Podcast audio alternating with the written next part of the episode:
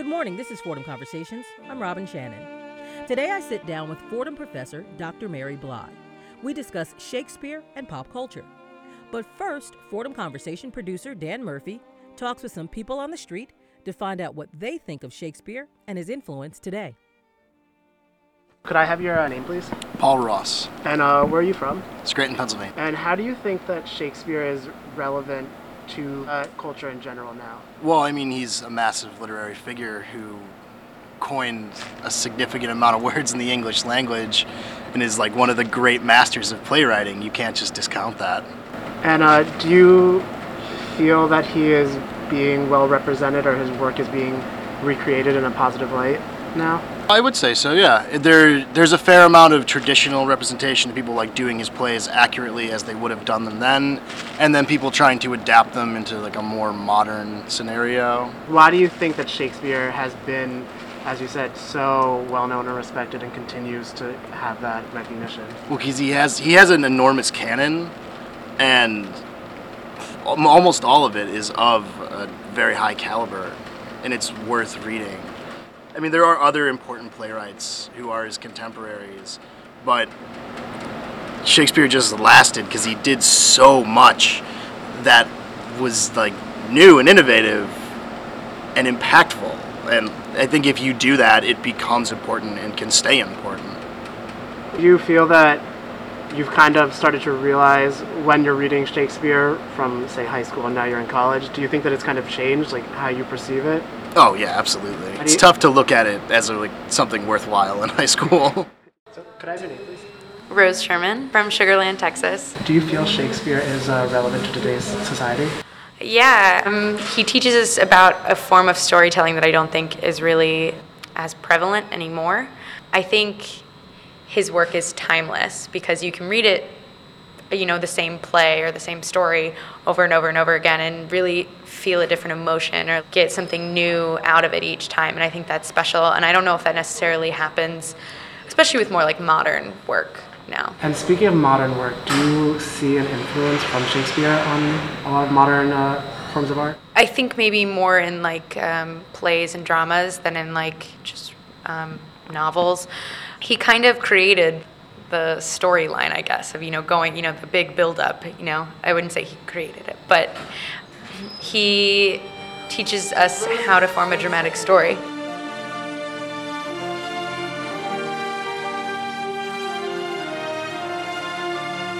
Fordham professor Mary Bly is a Shakespearean scholar who's taken her passion for the English poet and playwright and created the class Shakespeare and Popular Culture. Mary's here to share her thoughts about arguably one of the most well known writers of all times, his legacy, and what students think about his work. Good morning. Good morning. Thanks for having me. Thank you for coming in. So, in your first class, you tackle what some may consider a debated subject in teaching highbrow or lowbrow. How do you go about introducing this to students? Well, on the first day, I actually come in with a lot of objects because I'm not saying they're kindergartners, but it's still really interesting to see pop culture is not a matter of something floating in the air. It's it's in everything around us. So I bring in, for example, a little box that's got something on it, a tiny cat figure, and it's called Shakespeare. Right, and then I bring in. I have um, flashcards for Shakespeare, and then I have a game called um, Shakespeare Cocktails. And you know, you're supposed to play it, and a sort of very intellectual family might play this game. It's hard to imagine who would play it. And then I have Shakespeare mints, and I have a wife beater that's that says Shake, Shakespeare's my homeboy on the front.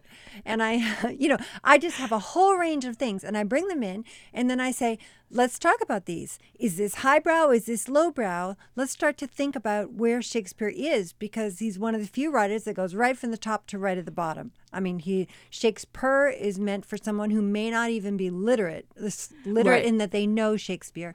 And then They I think it's a cute cat figure. think it's a cute cat figure and it's part of a whole series. You can get, you know, Beethoven purr or whatever too. So you got all these sort of classical icons brought down to a manageable level. And then at the same time, you have things that only someone who's highly literate and wants to, you know, impress their friends with their literacy. That is another thing. So in that first class, we talk about Shakespeare as cultural capital, which means kind of a, a money uh, that you pass among each other to prove your status. So it's not money, but it has currency, just like money. You prove yourself of this class or that class or the other class. And that's true all over the Western canon, all over the Western world. So how do the students relate with this, you know, highbrow, lowbrow explanation of who Shakespeare is? Well, they just get really interested because instantly they think they say, "Oh, you know, my aunt has a Shakespeare action figure." And so then we discuss the Shakespeare action figure, and I have it too, you know, because many students have given me the Shakespeare active figure. I have many of them because it's the present. But they love then being able to tackle a Shakespeare in a much more manageable way that shows them that he's part of the fabric of our culture. And that's what this class is about. This class is yes, let's read Romeo and Juliet, but now let's talk about what he actually means in your life you know, one of the things I do, for example, is show them a few clips of the Senate. Everything said in the Senate is online. You can do a search for Shakespeare; it'll pop up over and over, and uh, people quoting Shakespeare. Oh wow! So the government is actually using Shakespeare well, in the senators in all their hot air. They're like, "Let me impress you. I'm going to quote from Hamlet." Mary, why do you think Shakespeare has lasted this long? He his writings and and his influence. I think he had two things going for him. One is that he's an incredible storyteller. So he really was very low culture at the time, very pop culture. They there is one of the first books of literary criticism that talks about everyone, you know, other authors, and at the very end puts Shakespeare and says, you know, he's a nice guy, because he was essentially a soap opera writer at the time. He was he wrote the first Titus Andronicus is like the Coen Brothers version of violence.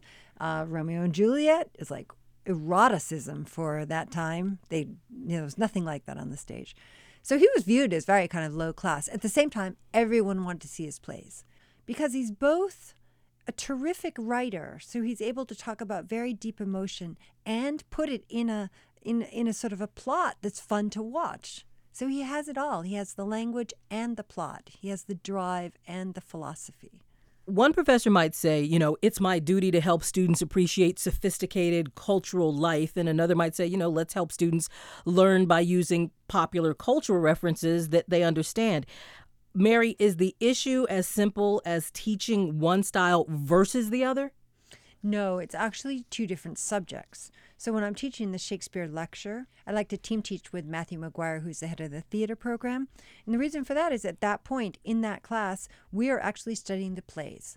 So I teach the historical context of this play, what it meant at the time. Matthew teaches what you can do with that play now in a theater. So that's a very different class than let's talk about what Shakespeare is in our culture. Let's talk about why he shows up in so many advertisements if you look at the five most recognized icons worldwide, so that's everywhere, Shakespeare has two in the top five the skull from Hamlet and the balcony scene from Romeo and Juliet. Hmm. They're an infinite number of advertisements. So I think that Shakespeare and pop culture is really a study of our culture and the way in which we use literature and it becomes part of our fabric, the way in which he's become an icon separate from himself. So he's a garden statue and kids are taught that before they can even really speak. They are learning about Shakespeare before they can, you know, you got toddlers sitting in front of Romeo and Juliet watching it over and over and over.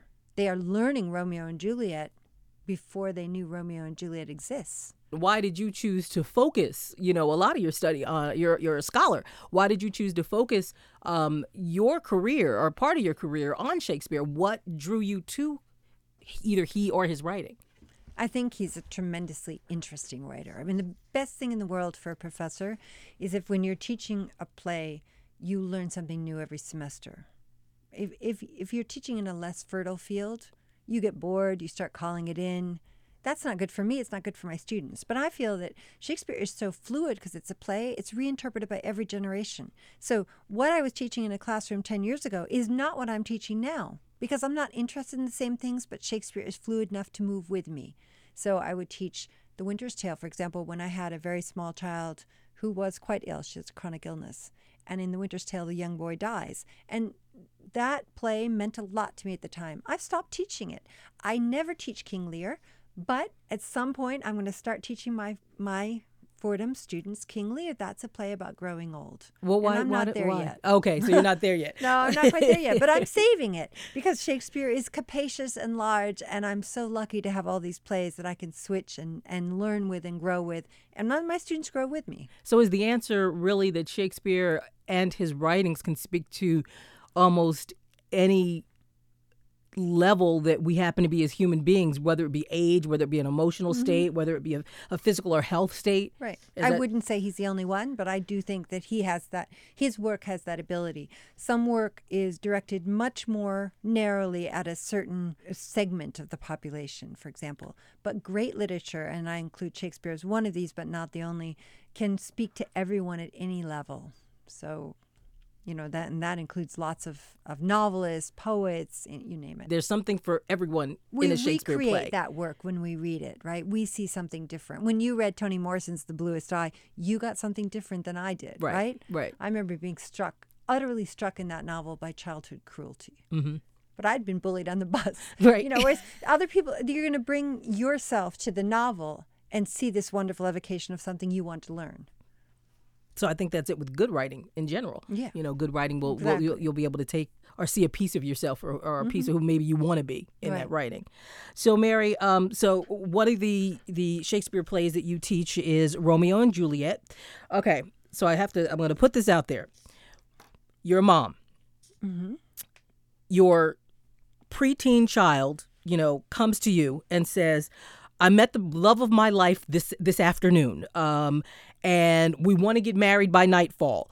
And obviously, you know, Romeo and Juliet's parents say, "Heck no," uh, and they end up running away and killing themselves. So, why is this considered one of the most famous love stories? You know, iconic love stories. It's sad and tragic and. Why is it Well- always seen as a love story? Because it is a love story. There's several things there. One is that they're on opposing political sides. So, you know, it worked it wor- humans fight. We create battles. We other the other person. These, this is a story of love between two combating tribes, in a sense. And there's a deep wish in all of us for peace. And so the idea that two very young people could fall in love shows that they're not the othered person, right? They're someone who can be loved. It also says, you know, love is the real architecture of the world, not hate, not war. So that's one thing. The other thing is that Romeo and Juliet is a very interesting play because it actually opens with a chorus that says, These are star-crossed lovers, they will die, right? So Shakespeare set himself an incredible challenge. You know they're going to die. Will you like the play? Was there one particular Shakespeare story that resonated more with your students? We talked about Romeo and Juliet. You also covered Hamlet uh, in your your class. Um, was there one particular story that resonated more with your your students than another? Well, I think in that Shakespeare and pop culture class, we talked mostly about Romeo and Juliet and Hamlet because those are the ones that have the most impact on our culture now.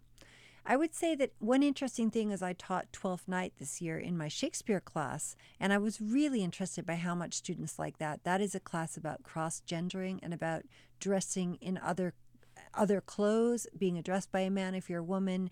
Um, you know, there's a, there's a near homoerotic kiss on the stage, and and of course that fit in with one of their one of the most interesting things about this generation is they're redefining our sexual and gender norms, right? So. They, they were all LGBTQ. Shakespeare's a Q. Look, he's a Q. And I- I thought that was really fascinating. Yeah. So that's the one that they kind of uh, Yeah, gravitated towards. So Mary, um, who's the sassy gay friend? Well, if you type into Google Sassy Gay Friend and Romeo and Juliet, you're going to come up with a wonderful series of short vignettes. Originally came out of Second City in, in Chicago, the improv group. And this is the idea that if Juliet, for example, had had a sassy gay friend, which of course is a staple in our culture now, she never would have committed suicide. So the sassy gay friend comes and tosses his apricot scarf, and she's like, I love him. And he says, What are you talking about? And and he basically talks her out of it. And then he's like, Come on, let's go get a drink. And she says, Oh, okay, because she's 13. He's like, You're in love? You're 13. Get over it. and off she goes. And he also has a very funny one with Lady Macbeth. What do you mean you want to murder someone? Can we talk, you know, OCD? It was- it's tremendously funny. So that was a series that ran on Second City. On there, there was one of the original uh, video blogs, and it just gained a lot of popularity in pop culture. That sounds a lot like a lot of fun.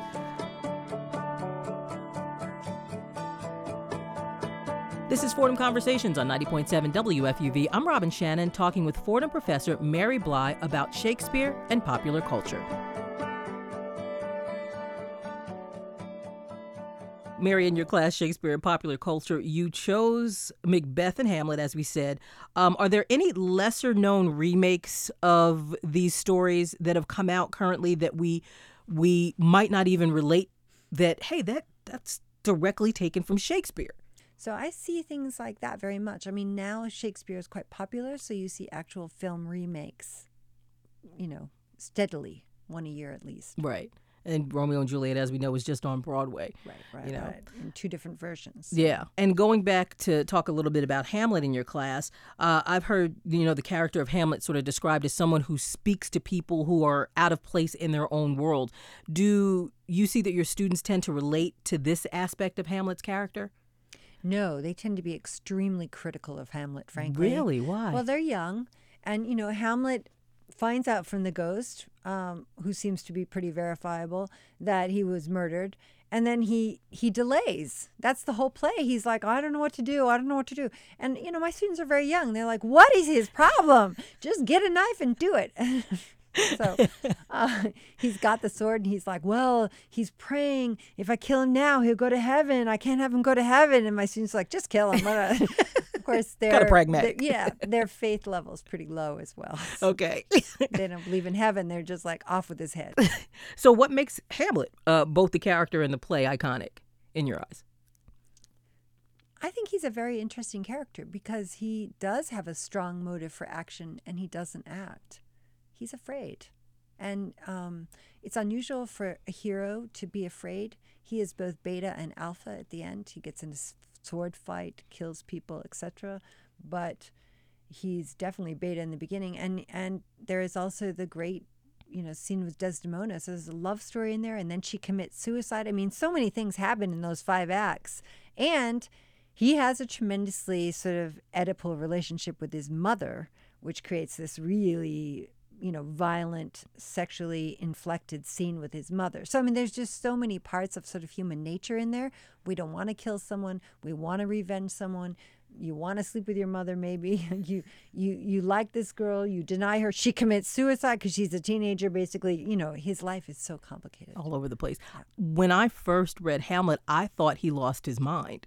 Oh well Is that an interpretation? I hope I'm not the only one. oh, okay. no no no hamlet has been reinterpreted every generation and our generation has been quite interested in mental illness obviously so i did see a performance in london by in which daniel day lewis was playing hamlet and he seemed to me to be having extreme problem with twitches and at some point he fell on the floor writhing so clearly daniel day-lewis and the director of that hamlet had interpreted hamlet as having something along the lines of you know some sort of fit um, i've definitely seen it where he's seeing hallucinations so the ghost is a hallucination part of the problem that's hard with the plays is that in the period shakespeare's audience believed in witches for example if we talk about macbeth they believed in witches and they were terrified by witches. Well, we don't believe in witches anymore.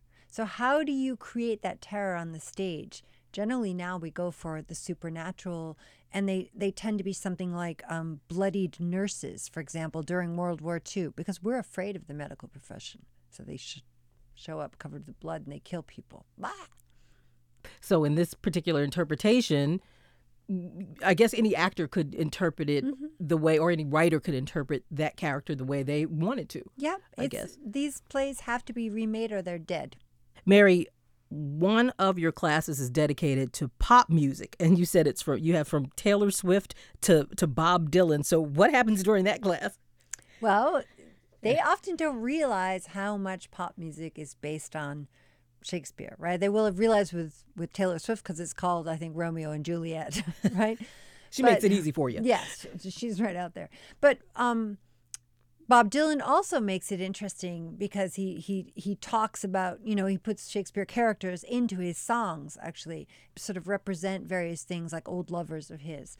And it can be really, really interesting to kind of parse those and pull them apart and and see where Shakespeare's coming into our language in what sense. Like does Romeo and Juliet always, as in the case of Taylor Swift, represent lost love?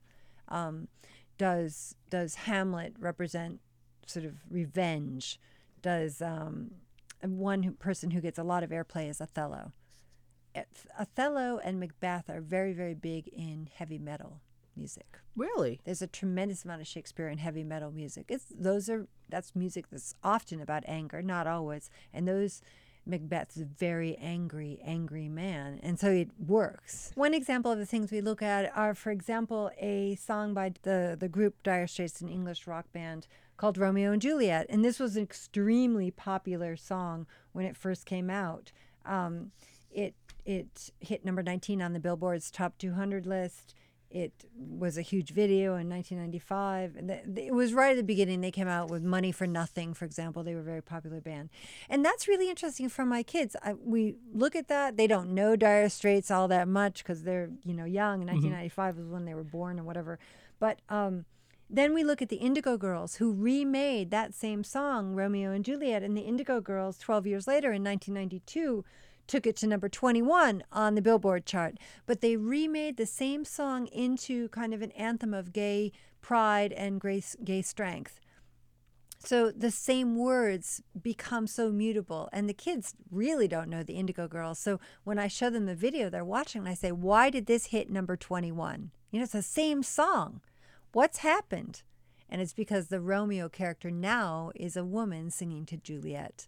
And they finally get in there like, oh, Right. I think that's a gay anthem. I'm like, yes, it is. Right. But it was Dire Straits hit it straight as a rock and roll song. So you can just see that the fluidity of Shakespeare, even as a topic, moving through rock music. Right.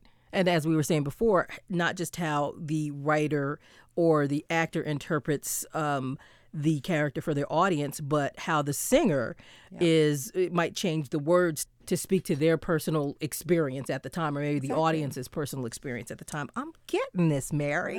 Right, I'm Amy getting it. Ray didn't actually change her, but she only changed a few words, but she changed her intonation. Yeah. and she was who she was. So the, when we watch the video, the minute she starts strumming the first, you know, the first chords, the entire audience erupts. They're just screaming because it was their song. Right. So, what part of uh, the Shakespeare assignments do your students seem to struggle the most with? Is there something universally that they're all challenged by in Shakespeare and pop culture. Mhm, in your class, Shakespeare and pop culture? What they have a problem with is actually coming up with an argument. They're extremely good at gathering information, right? But I always say you have to argue something. I have to be able to say you're wrong. And, you know, I have a very fluid kind of brain. I can say anything's wrong. And I'm not going to, that doesn't mean that I'm going to say you're wrong. But if you say something to me and it says the sky is blue, I can't say you're wrong because you didn't really say anything interesting. So I think the hardest thing is not just gathering, you know, oh, I found, you know, I found the Taylor Swift Romeo and Juliet song. Look at this. Isn't this interesting? You have to say, why did that song resonate so much right now? What is the words? What was in the video? Why did it hit this generation? So, the challenge with critical thinking when it comes to Shakespeare is that arguing something. Does anybody in your class find the language difficult? Oh, yeah. Yeah. They do, but we talk through it, and um, and they're very able at using videos to help them. So I and I support that to a certain extent. I mean, I say go use Netflix, watch three different versions of Romeo and Juliet with your book right there. You're going to understand the language because when you see it visually, you understand it. Right. A little off topic here. Um, the new Common Core standards for English language arts say students in grade seven and eight should be exposed to text written in quote unquote archaic languages like Shakespearean. So, do you think that would be beneficial? I think it's a great idea that they're exposed to archaic texts, partly because the text they're speaking will be archaic by the time they're 60. Our language is changing so fast. And we're a global economy. You have to be able to interpret people who speak the language in different ways than you do. You know, we've all had the experience of speaking to someone who's speaking English or perhaps even a foreign language, but also English, who's speaking essentially in a dialect that you don't understand. And we have to realize that what comes out of our mouth is not the universal standard. And why specifically Shakespeare? What would they gain out of that, do you think? Well, then I think, I mean, he's one of our best writers. So then they carry a little bit of that ideas with them when they learn the language. I also get my kids to memorize the language because I think to carry with you the ideas in Lady Macbeth, for example, in Macbeth, in Hamlet, as you go into your life, we don't have very much time when we stop and think ethically. And Shakespeare thought ethically a good deal of time. Do you revenge? Do you kill yourself? Do you murder someone? What is the impact of murdering someone? How does that ruin the society? How does it change the society? And so, if you learn those things and you sort of work through the language, it makes you think more about what's actually going on because once you understand it, you're thinking hard. You take that with you into your life. Not all of our kids are going to be going to Mass every Sunday, a great percentage of them won't. And so they need ethical thought wherever they can get it. You don't allow electronic versions of books in your class. How come? Well, for one thing, if they have an electronic version, they open up their laptop and I can see instantly they're on Facebook.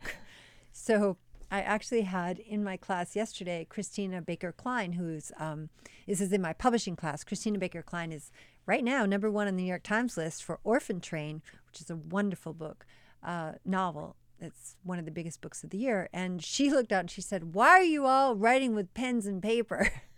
and they were all like, "Oh, Because Miss Bly said we have to. I don't let them. I, you know, if they have a a documented disability, obviously they can use electronic thing. But otherwise, I find that I need their attention. They paid a lot of money for that two and a half hours in my classroom. And I don't think it's too much to say, you paid me the money, you're going to get your money's worth. Put your Facebook away. I mean, they're not doing Facebook, they're doing Snapchat or whatever it is. Right. You know. Whatever. So it's not to make them, you know, respect the paper. No, you know, respect no, it's the not. feel of the book. no, but in some sense, it is to respect the fact you're in the classroom. Mm-hmm. You've got someone up there who's there in front of you. Listen to them. right. Understand what you're getting. Is there a popular author now, currently, that you think could rival Shakespeare's popularity in two, three, four hundred years? It's impossible to tell, isn't it? I have no way of telling. I mean, there are there are authors whom I really love. I don't know very much about plays. So, you know, I don't study modern um, literature. So, but even if I did study, I would argue that I wouldn't know, because what my generation thinks is fantastic is not necessarily going to be what the future generations think. So we have, for example, Measure for Measure was one of Shakespeare's most popular um, plays at the time. It was very popular, or All's Well That Ends Well. The king actually had a copy of it and, you know, wrote notes in the margin. I can't teach All's Well That Ends Well now. People are just not interested. Measure for Measure, yes, I can teach that. They love it. But things change. So, Mary, what Shakespearean play doesn't get written and revisited as often? One really interesting one is The Tempest. You know, The Tempest is uh, the story of the magician on the island, and he's been usurped by his brother. And it has, you know, fairies, magic, all kinds of things. It doesn't get rewritten as much. It's one of his late plays, but when it is rewritten, it's absolutely brilliant. So I would love to see more rewritings of The Tempest. Now, refresh my memory. What's The Tempest about? The Tempest, I mean, it's hard to say what it's about, but it is viewed as the play probably in which Shakespeare talks most about himself. So the the key person on the island is a magician and he can create anything. He can create an illusion. And a lot of that language people looked at and said Shakespeare is talking about his ability to create things on the stage and absolutely blow you away. And at the end, uh, Prospero, the musician, says, I'm going to drown my books and I'm going to break my staff.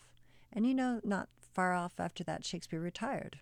And he went off and he farmed sheep, um, kind of got in little squabbles with his neighbors. We don't have any sign that he went on writing. There are no poems from that period. There are no plays. He went home. He had a nice, presumably kind of a nice time when his when his uh, will was proved. He only left his wife his second best bed. So I'm not sure it was all happy on the home front.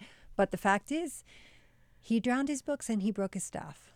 And so The Tempest is a tremendously interesting play about someone with power, the power to create, who stops creating.